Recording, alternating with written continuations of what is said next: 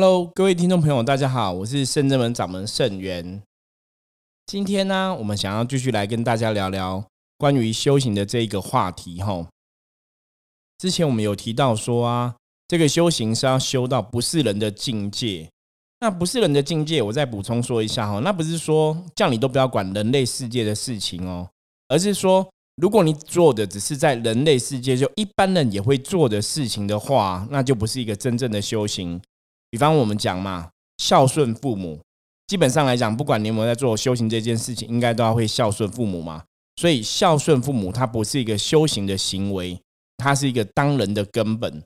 或我们来讲说，当个人对别人讲话，就要守诚信，要有信用。所以，不管你是不是有接触宗教修行的人，你本来也是要成为一个守诚信、讲信用的人嘛。这是一个更好的人。所以，成为一个更好的人，基本上来讲，那就是一个人。大家了解我要讲的重点吗？哦，所以我们如果一直 focus 在做人类世界的事情的话，基本上来讲，就是你下辈子会成为一个很有福报的人，可是你不会成为一个神。所以，我们讲说修行的部分来讲，灵性上的提升啊，重点在于你灵魂上、灵性上的确要有所提升。可是这个提升是让你的能量频率会进入更高的一层级，吼，是让你能量频率进入更高的一个层级。而不是停留在人类的这个层级，这是我们来讲修行不是人一个最重要的一个定理哈，一个道理在这边。可是当然有些人还是觉得说，我修行就是把我人的事情做好啊，然后呢，在这过程里面找到让我灵性安定的一个状况啊，让我心灵可以觉得富足哈。我觉得这也是一个，你可以讲说它是一个修养自己或是修正自己的一个状况。可是那跟我们在讲的灵性上的学习，提升灵性上到下一个层次，或甚至真正的修行来讲，吼，我觉得那还是有点不太一样，吼。所以我觉得大家，如果你真的认真在走灵性的学习、灵性的修行的时候，你还是要搞清楚你的方向。那什么叫灵性的学习跟灵性上的修行？我们简单来讲，就是你要怎么样超脱三界，吼，就是不落入像道教讲天地人三界的一个范畴里面。甚至以佛教来讲的话，就是你要怎么脱离这个六道的轮回？吼，就是你不在六道里面上上下下，然后可以脱离六道轮回。我们以为啊，当你要达到这样的境界，那才是一个真正往修行更高一层的意识走。可是，一般来说啊，因为如果嗯，我们以佛教的角度来讲好了，如果你现在直接从人然后进到佛的境界，吼，那个基本上来讲是跳最少要跳两级就对了。所以，我们一般会比较期待大家是我们六道轮回，六道里面以天道、天人界来讲，是大家能量也比较接近的一个地方，吼，那也比较容易理解。所以，我们先以个天人界，吼，简单的神或仙的一个世界为一个基础的概念，你先让自己的能量达到这个频率，你先回到六道轮回里面最上的那一道，哈，可能回到所谓天人界，这可能会比较容易一点，哈。那当然，大家如果对自己很有信心，或者说你的确是真的很潜心修行哦，你可能直接可以超脱六道轮回，直接到佛菩萨涅槃的境界哈。我觉得那也是可以哈。可是我我们圣人们坦白讲，我们是一个比较讲求实物，就是你定个愿或者你定个目标，基本上愿跟目标还是要有可能达到，要充满这个希望，那这样大家会比较愿意去做，或者大家在做的当下，你自己的信心也会坚定哈。如果说这个愿跟目标感觉上来讲，它已经太过虚幻的哈，所以你一直在做，在做，你其实还是很难达到哈。毕竟我们大多数的朋友啊，我们都不是一个出家众，我们都是一个在家众的身份嘛，或是在家以佛教来讲叫居士嘛，或者说我们其实是一个很入世的修行人，所以我们的生活基本上跟人类的世界还是会息息相关，就说你很没有办法说完全脱离人类的世界。那如果你没办法完全脱离人类的世界的话，基本上来讲，你可能还是会带有很多人性的这个能量存在哈。所以你要一下子跳脱到完全没有我的这个境界哈，无我的一个境界，坦白来讲，那真的会有一点点困难存在。那当然，我们是很客观在看这个事情哈，所以我们会跟大家讲说，修行也许我们没有非特别好的根气呀，我们的慧根也不是很具足。那我们可以定一个境界，是这个境界是我们可以感觉到，然后我们也比较容易爬到的吼，就是我们讲六道轮回里面的天人界吼，这个是我们如果往上爬，你会觉得这个东西是好像不是太难可以做到，然后只要你愿意发下大愿，好像是比较有方法可以达到一个境界哈。所以在修行的这个部分呢，我们一开始都会建议说，大家如果以这个你常常接触这些神为一个模仿的对象或这个学习对象的时候啊，这个时候你会比较好去理解一下他们的能量是怎么一回事，或是说我们大家修到什么样的状况。或是说这个神的思维大概是怎么一回事哈？我觉得这个是大家会比较清楚，然后也容易理解的。好，接下来我想跟大家分享哦，前之前的节目中我有聊过，说一开始我只是接触九天玄女，然后接触打坐这件事情嘛，因为看到有人在打坐，然后我不晓得那是怎么一回事，呃，我自己也没有打过坐的经验，所以我就跟着大家去打坐，结果反而在这个打坐的过程中。产生了所谓的气动的阶段，哈，就是身体不自主一直摇动、摇动、摇动这样子，然后那种气动状况大到我自己无法控制。可是，在当下的时候，我的意识其实是非常清楚的，所以那个状况其实就显得有点吊诡。就是说，一方面我自己在很剧烈的晃动跟摇动，而且我是整个人在旋转，可是我又知道那是有一股力量从我心身体里面发出来。我没有办法控制这个旋转的力量，哈，也没办法控制这个旋转的力道。可是同时，我的脑袋又是非常清楚的，所以那种状况对从来没有体验过什么叫做气动的人来讲，我觉得真的一定会觉得哇，到底是发生什么事情？怎么会有这样的一个状况产生？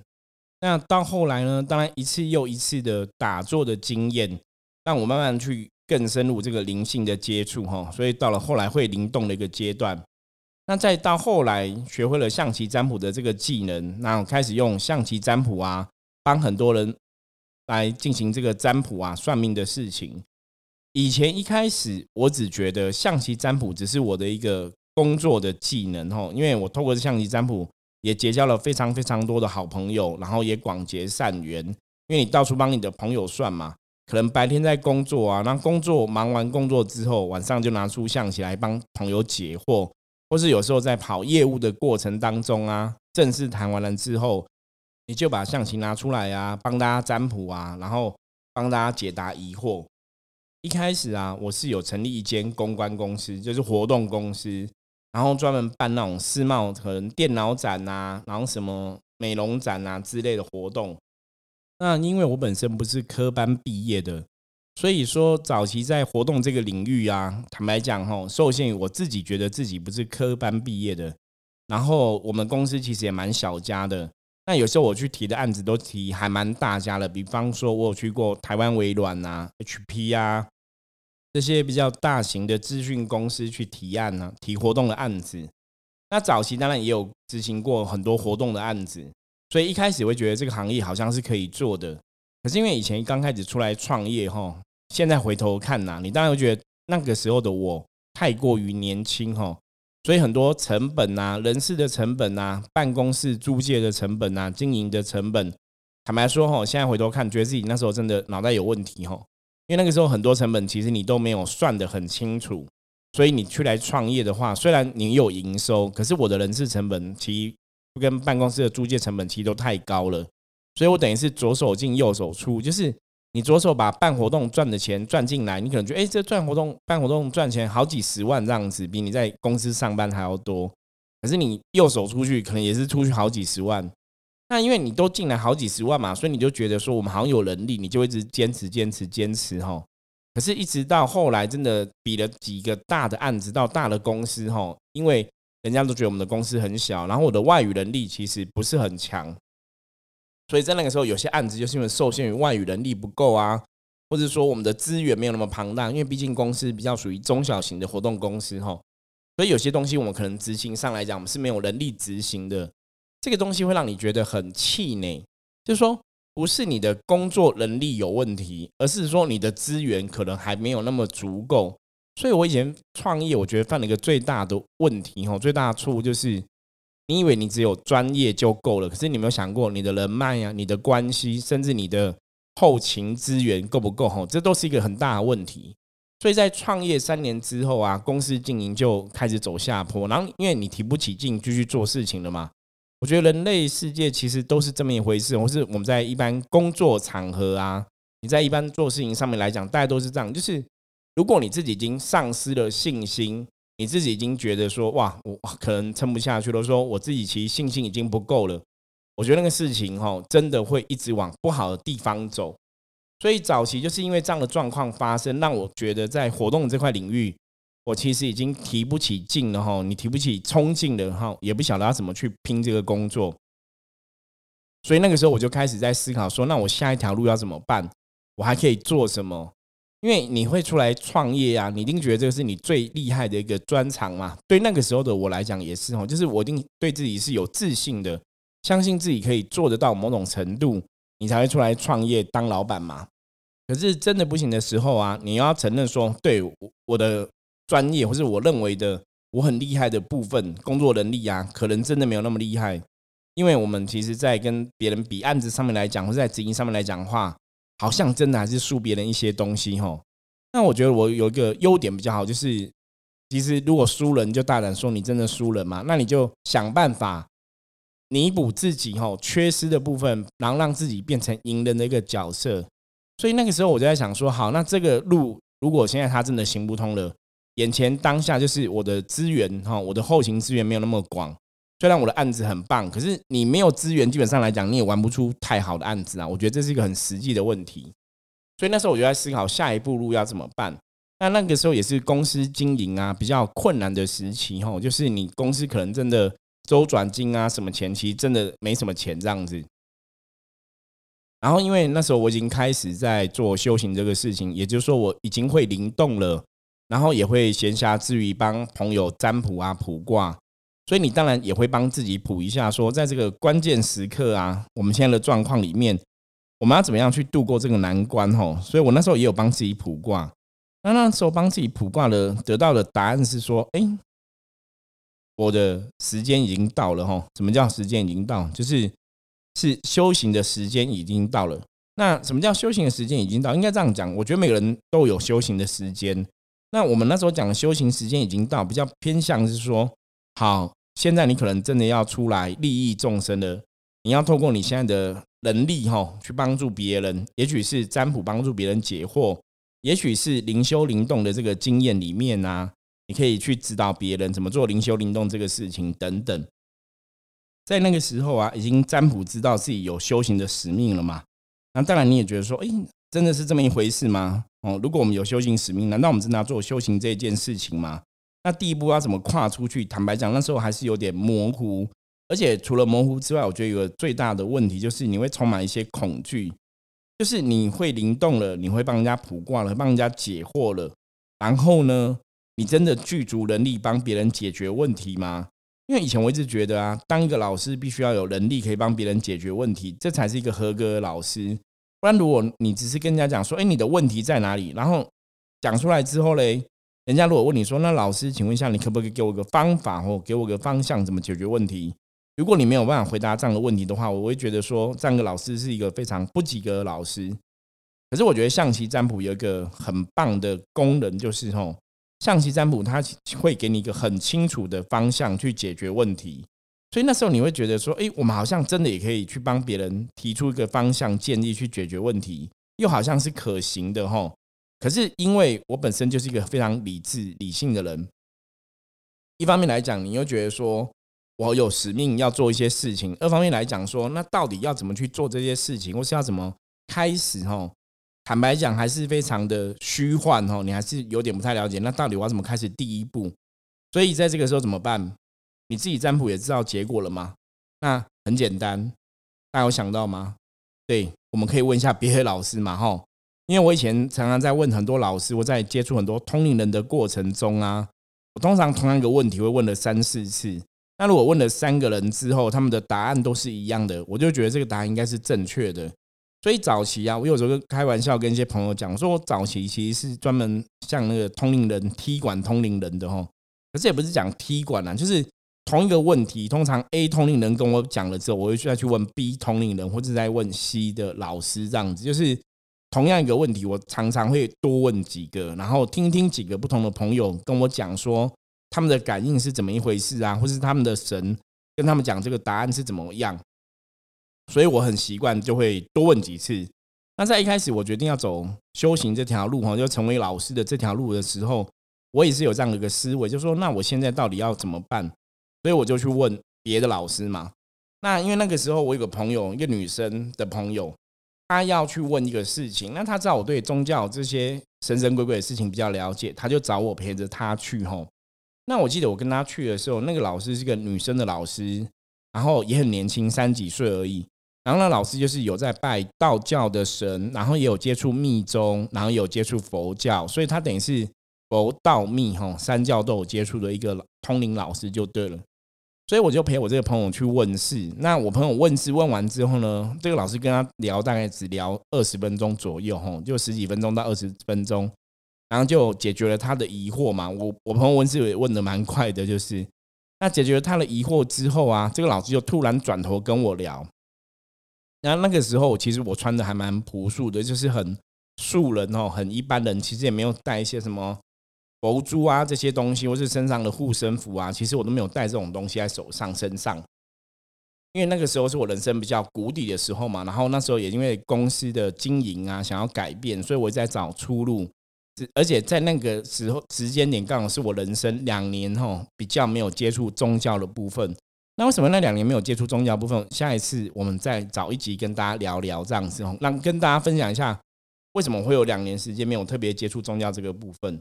所以那个时候在找这个老师之后，佛道密修行的这个女生老师的时候，她花了大概二十分钟解决我朋友的问题。然后解决完我朋友问题之后啊，她转头就跟我讲说：“哎，我有接触修行吗？”我说：“有，偶尔我会念一下菩萨佛号啊，就是有在拜拜这样子。”她说：“嗯，因为她一直觉得啊，我长得很像菩萨。她说，师兄，我觉得你的脸看起来跟这个密宗的佛菩萨非常的像哦，所以她觉得我应该是非常有菩萨的缘。然后因为这样聊嘛，我就跟他开始聊一下我有一些灵修的经验啊，什么什么的。结果你知道吗？这个老师跟我聊了两个小时，而且是不收费的哦。我朋友找他问事情，才处理二十分钟，而且要付付钱。”然后他跟我聊两个小时，然后我一块钱都没有跟我收，而且聊到很开心的时候，她还找她老公来跟我一起聊，就是她老公也有在接触修行，所以等于是她跟她老公跟我，我们三个人一起聊聊的快两个小时，然后聊得很开心这样子。那我觉得那个过程其实还蛮有趣的哈，因为我朋友那时候其实有点哦，就是他是付钱的人，你知道吗？他才呃那个老师才处理他的事情，才花了二十分钟而已，然后他还要付钱。可是我不用付钱，却占了老师两个小时的时间，哈，他那种感觉其实是蛮诡异的。可是我朋友也跟我讲说，他觉得，哎，我应该是真的跟修行很有缘分，哦，不然这些老师怎么会这样跟我聊？那因为我那个朋友他也不太了解我修行修到什么样的一个境界，或是以前接触修行啊，灵修到什么样的状况，他其实也不太懂啦。包括我以前的灵气子弹的故事，他也都不了解。因为那个时候我其实没有跟太多人讲过，因为我以为那个只是一个。你在接触灵修会都会发生的事情哦，因为我一直到很多年之后才知道说，哦，原来不是每个人在接触灵修的时候都会发生类似灵气子弹的这个状况哈。所以那时候两个小时聊完之后，我就离开了嘛。那个老师只有跟我讲一件事情，他说我是真的跟菩萨非常的有缘，然后他说我的时间真的到了，我必须要出来做一些利益他人的事情。然后那时候他有跟我讲另外一个事情，他说他问我说我结婚了没？我说我已经结婚了，那时候我儿子已经出生了。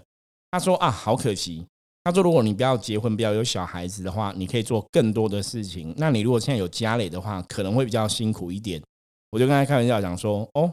老师你现在讲这已经太满了，你应该在我没有结婚之前就要跟我讲，你知道吗？你现在讲已经来不及了，这样子。可是这个事情我那时候也没有太上心啦，太放在心里面就对了。后来我第二个遇到的老师。也是那时候，我都到处去求神问卜嘛，想知道说公司啊要不要继续经营啊，或者说我可以做什么样转型嘛，就是公司有没有继续经营的一个可能性。然后我就找到一个老师，这个老师是有阴阳眼的，就是他可以看到另外的世界吼。然后如果没有记错的话，他的主神是关圣帝君，然后他就是也会帮别人通灵啊，然后也帮别人卜卦，他是用钱币在做这个卜卦哈，易经卜卦部分。然后通灵辅助就对了，所以遇到这个老师的时候啊，他跟我讲说：“哎，我跟他应该很有缘，因为他也有拜千手观音。他说我五百年前哦是拜千手观音的，所以我跟观音菩萨应该是非常的有缘。那我觉得这个是让我有点吓到的部分，就是说，因为我也没有跟他讲我拜什么，他也没有问我你是不是有拜拜有修行，他都没有问我，他就直接讲出说他觉得我跟千手观音有缘。因为从我自己拜拜之后啊，就早先在我家里其实我是拜观音菩萨，那后来我供了千手观音的法像哦，是在我自己的家里哈，就我自己搬出来住之后，我是供千手观音的法像，所以我一直在拜千手观音。那其实这个老师也不知道我是有拜千手观音的。可是他竟然可以直接就讲出说，我跟千手观音很有缘。我觉得在那个时候的我来讲，我觉得哎，这好像还蛮厉害的，而且讲的好像真的也蛮准的。然后他就跟我讲说，所以我真的要好好修行。第二个就是我的时间到了，我的确要出来利益众生。大家我觉得很好玩吗？我就问了两个老师，都跟我讲，我时间到了，我要出来利益众生哦。所以那个时候我就觉得，哎，这是真的吗？真的我的时间到了，要出来利益众生吗？然后，如果我要出来利益众生，我要怎么出来利益众生？这个老师就跟我讲的是，他说，如果你准备好的话，神佛会安排，你不用担心。可是我相信大家有讲说，这个东西还是很虚幻嘛，对不对？你准备好的话，神佛会安排，你不用担心。那到底怎么叫你准备好？吼，那后来我又问了第三个人，那第三个人就是大家应该比较认识的，就是那个艺人许孝顺，我们讲顺哥。跟顺哥认识结缘呐，是因为有个艺人叫小南方哦，就南方二重唱小南方。小南方在我以前工作的时候，因为跟他的朋友有认识，然后我们就互相就认识了，所以那时候跟小南方就很熟。那那真是我们也常会分享一些关于修行的问题，那就聊到说他有做梦梦到这个顺哥哈，梦到许孝，所以后来呀就有个机缘，他去表演节目，又刚好遇到许孝顺。然后就接上这个天线哈，我们就接上这个缘分。有一次我就陪他去，那时候是在深坑吧，应该是在深坑。许孝顺那时候好像在深坑那边有帮人家在那个测字，所以我就陪他去那边找许孝顺，找顺哥测字哈。那个时候啊，我写了一个玄哈，玄念上帝的玄，九天玄女的玄这个字，因为我的名字里面有个玄字，所以我就写了玄这个字测字。然后顺哥就在我名字上面圈起来，然后他就写说。属同道之人顺向而行，什么意思？因为顺哥那时候跟我讲，他说我真的是有修行的命哦，我们真的是要做修行的事情。那我说我如果开公司可以吗？他说我们这种修行命的人哦是没有办法开公司赚钱的。他举了一个例子，他说可能你是卖鸡排好了，你看别人卖鸡排生意很好，你开一间鸡排在他旁边，然后跟他用一样的配方哦，一样的味道，一样的价钱，人家还是不会跟你买，因为你没有这个命。大家了解这意思吗？所以他跟我讲说，我们这种就是有修行人的命，那所以跟他一样都是要走修行的这个道路。然后他说，我们这种人就是你只能努力为别人付出。当你为别人付出更多的时候啊，如果为别人付出很好的时候，神明可能觉得你说哦你很认真，那神明就会给你一些红利，你就会有钱哈，你的收入就会稳定。所以那时候孙哥是跟我讲说，我公司可能大概真的很难继续经营下去哈，可能真的只能去做跟神明相关的事情。然后那时候我会特别相信，还有另外一个原因，因为那个时候因为公司处在一个变化的时期嘛，你就会想说，那接下来要怎么办呢？有时候会很担心嘛，会很烦恼。然后有时候我又自己安慰自己因为可能狮子座会比较有点乐观哈，会有乐观的主意，会比较乐天一下，所以我就有时候会自己安慰自己说啊，算了啦，反正人生就这样子嘛，我们还是要顺向而行，就顺着走哈，不要想太多。可是大家知道吗？顺哥在我的册子上面写属同道之人顺向而行，所以我那时候真的吓到了，因为我一直跟人家讲说要顺向而行，顺向而行，结果许孝顺竟然写出顺向而行哈，所以我会觉得说天底下没有巧合，很多事情都有他的因缘安排。那既然他还写出这样东西的话，也许冥冥中真的安排注定就是我们真的要顺着这个感觉走哈。所以到了顺哥跟我讲了之后，我真的要去走修行这个道路的时候，我就觉得。好像是真的吧？我们好像真的要走修行的这个道路。那那时候顺哥还跟我分享一个理念哦，他说修行的这个部分呢，我们就像是那种诺曼底哈，第二次世界大战诺曼底登陆的，我们是第一批的先锋。你要去开创一些什么东西，或是你要去打下一片江山哈。诺曼底登陆，很多人跑到最前面那些先锋啊，都是怎样先上岸，然后被敌人的机枪扫射死掉，然后再。沙滩上哈，你海海岸边沙滩上，你会变成一个堡垒哈，就沙包可以挡保护后面你的战友就对了。所以他说我们这种是那属于那种身先士卒的先锋，就是你要冲第一线，然后你要去保护后面的人，所以会比较辛苦哈。那时候他是这样讲。可是如果我从现在的角度回头来看呢，其实那跟我后来走到伏魔师的这个路线哈，我们要当先锋，好像真的有点像哦。我们的确在伏魔师的这个领域里面，在降妖伏魔这个领域里面，好像也是在开创一些什么东西，在保护后面的人一样哈。这个东西我们以后也可以陆陆续来跟大家分享。所以在许孝顺帮我测字之后，我那时候就下定决心，觉得好像真的有这么一回事了。因为你看，我遇到一个佛道密三修的老师跟我聊天，聊两个多小时，跟我说我跟佛菩萨很有缘。遇到第二个老师，直接点说我跟千手观音很有缘，以前是修过观音法门的。再遇到顺哥跟我讲说，我跟他是属同道之人，必须要顺向而行。所以经过三个老师讲法，包括我自己卜卦，都看出来，就是我们的时间已经到，使命已经到了。好像真的有这么一回事，所以我就想说，好吧，既然是这样子，那我们就真的下定决心去做做看好了。那下定决心要做看要做什么呢？那时候我的想法是说，我就成为一个正式的全职的占卜师，引领大家解决人生的问题，然后可能自己也可以在修行上面有一些精进，就对。所以我就在找店面，然后找店面就想要成立一个占卜的工作室。然后那时候找店面的时候也很好玩哦。什么叫很好玩？我找到店面的时候啊，因为一开始因为经济能力的关系，所以我都找二楼或三楼。因为想说卜卦这种东西应该不用那种大家来来去去，就是二楼三楼可能也很也可以就对了。可是当我找到二楼三楼，我觉得那店面租金什么的我是可以接受的时候啊，那个房东因为都看我带着我的小孩，然后一起去找房子嘛，他就跟我说：“哎，你还年轻啊，你有老婆想要养，这样子你可能会没有办法。”负担这个房租，因为房租也要几万块，就对。他说：“算了，我我还是不要租你了。”就是我找了房子，我找了大概两个月吧，就是一直都遇到很多问题。本来已经看我好喜欢的，准备要下定了，然后房东就说：“哦，那个中介已经租出去了。”那本来看好喜欢的，本来准备要去开始签约了，房东可能就说：“我不想租给你的。”反正就一直发生两三个、三四个这样的问题，然后我就觉得很奇怪，就说。为什么我租房子都已经讲好了，然后到最后一刻都会杀出程咬金，或是到最后一刻都会有一些变化？然后这种事情发生一次两次就算了，不是诶，我是发生三四次诶。那发生到你后来，你会觉得有点气馁，你就觉得现在是怎么样？为什么一直都没办法顺利找到房子租出去？那现在回头想，那我觉得那个也许就是一个所谓的阻碍嘛，因为你要出来利益众生的嘛，难免会有一些阻碍哈。可是，在以前当下那时候没有想那么多啦。所以我就去找我一个长辈，就是我姑姑。那我找姑姑就会闲聊嘛，姑姑就问我说：“你最近在干嘛？”我说：“我最近在找店面，然后最近想要啊租一个店面，然后要做占卜的工作室。”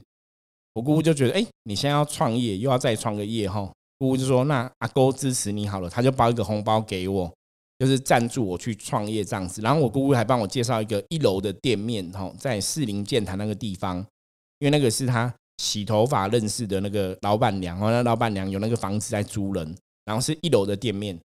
所以我就去看了店面，然后就很顺利的租到这个店面。然后刚好我姑姑包给我的红包哈，我记得没有错啊，是有六万块钱哦，新台币六万。然后那时候我租那个店面的费用是一万两千块，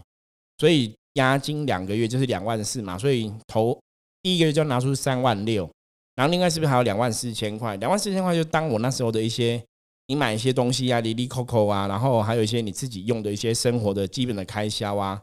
所以哦，我们刚刚前面不是讲到吗？神都跟我讲说，只要你准备好，那些老师都讲说，只要你准备好之后，神就会帮你。结果真的，我自己没有花一块钱，哦，没有从我自己皮包里拿出一块钱，我就有一个一楼的店面的占卜工作室。所以，当我全部东西都有了之后，那当然在过程里面，除了我姑姑的红包帮忙之外，我还有很多亲朋好友哈，有些亲戚来帮我，呃，装潢啊，然后，然后有些朋友啊，捐桌子、捐椅子啊，就是很多东西你都具备了哈，这些东西你都具备了之后，哇，你就觉得，哎，冥冥中神明真的安排，让你这个事情都完成了。我觉得这个是非常神奇的一些事情，所以我一直很感谢这些亲朋好友哈，大家帮忙很多，不管是出钱出力呀。所以那个时候啊，我真的没有花一块钱，神就变了一个地方给我。我还一直都记得哈，我刚开始这个地方完成之后，我坐在那个占卜桌上，只想到说，这太夸张了，因为我真的没有花一块钱，可是神真的变了一个地方给我。然后我那时候就想说，嗯，那这样子世界上应该真的有神，而且神应该真的都一直在我旁边，在看我在做什么。所以这是我后来为什么那时候会下定决心要走占卜老师这个路线的一个故事吼。因为在下定决心之前，我问了三个人嘛，刚刚讲过嘛，问了两个同龄的老师，然后问了许孝顺顺哥。所以这个故事其实是我我到现在还是觉得很多事情是一切都是好像是安排好的，而且是非常有趣的哈。因为你没有经历过这样的东西，你真的很难想象。像我现在讲这个故事，那感觉很多画面啊，其实都是历历在目，就好像昨天才发生。而基本上来讲，那对我来讲已经多久了，你知道吗？那已经是十四年前以的事情了哦，就是已经是十四年前的事情了。我现在回想都觉得好像只是昨天而已。所以当下那个东西对我来讲，真的是影响我人生很重要的一个过程呐。那我这边也跟大家分享我的故事，我是怎么样从一个公关公司、活动公司的老板，下定决心成为一个命理师的哈。大概是有这样的一个经验跟大家分享。那如果你喜欢今天的故事的话，记得。Apple 的 Podcast 帮我们按一下五星的评论吼，然后欢迎大家多多支持我们。然后